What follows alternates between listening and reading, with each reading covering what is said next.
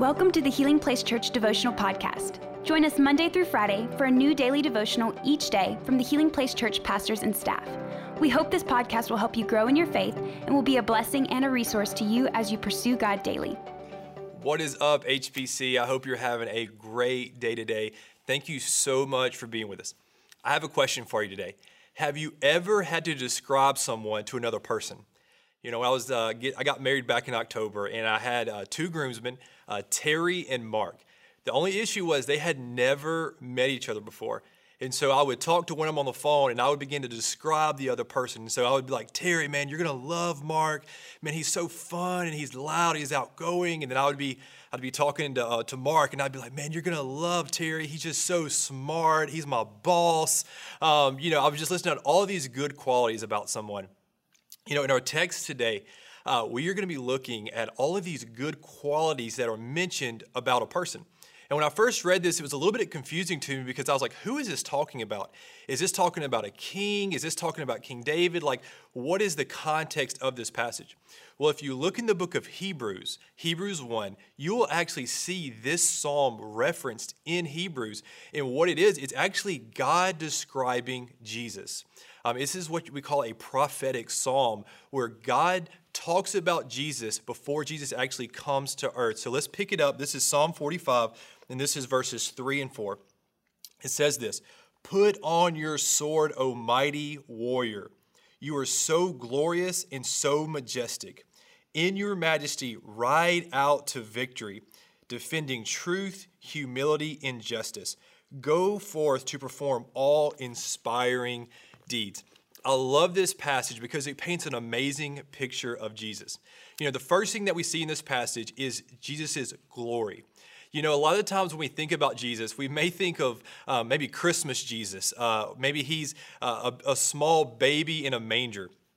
Or maybe you just think of Jesus as a really nice guy. Like he's somebody that you'd want to be friends with, that you'd want to hang out with. You know, the reality is that Jesus is a mighty warrior. You know, we see Jesus come to us, you know, in a manger. Uh, but the reality is, in the book of Revelation, John tells us that Jesus is coming back as a mighty warrior. When we think of Jesus, we don't need to think of small, weak, innocent Jesus. We need to think of Jesus as a strong warrior, one who is ready to lead the armies of heaven. We have a mighty warrior who is fighting for you and for me. The second thing is this that this text points to his goodness. Notice that there's three things that it describes him as. It says he is his truth, his humility, and his justice. Now, what truth means, and what I want you to think about is, you know, we live in a culture and a time where truth is very uh, relevant. Uh, people talk about, hey, you have your truth, I have my truth. Here's what Jesus says about truth He says, I am the way, the truth, and the life. No one comes to God except through me. What is Jesus saying? Jesus saying, hey, my truth is truth. And the thing about truth, truth does not always just mean um, that you're accurate. You know, that is an element of truth. But truth also is something that we can stand on. Truth is also foundational. When we rest on God's truth, we have something to stand on. The second thing is his humility. Um, Jesus was a humble man.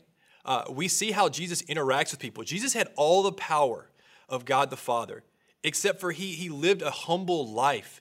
Um, Jesus was not prideful. Jesus didn't uh, go around just uh, being boastful and just and just taking out his enemies one by one. No, Jesus was extremely humble. And the thing is, humility is is not the absence of strength. Humility is the absence of pride. Humility is a choice. The second thing is justice. And what this speaks to is his righteousness.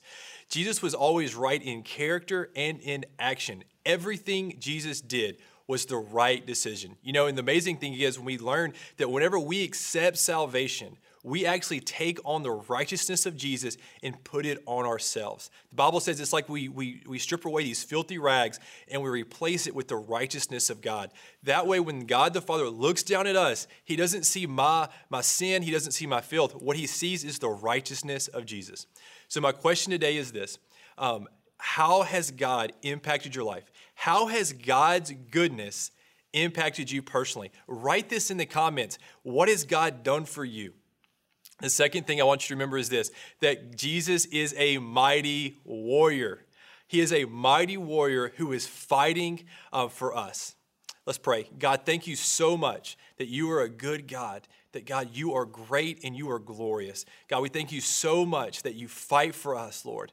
That God, you give us truth to stand on, Lord, and that you walk in humility. God, help us to, to, to emulate you. God, help us to be humble people just like you. We pray all this in Jesus' name. Amen. Thank you for listening. Take a moment to subscribe so you don't miss any of the daily devotionals and be sure to share with your friends. For more information about HPC, visit healingplacechurch.org.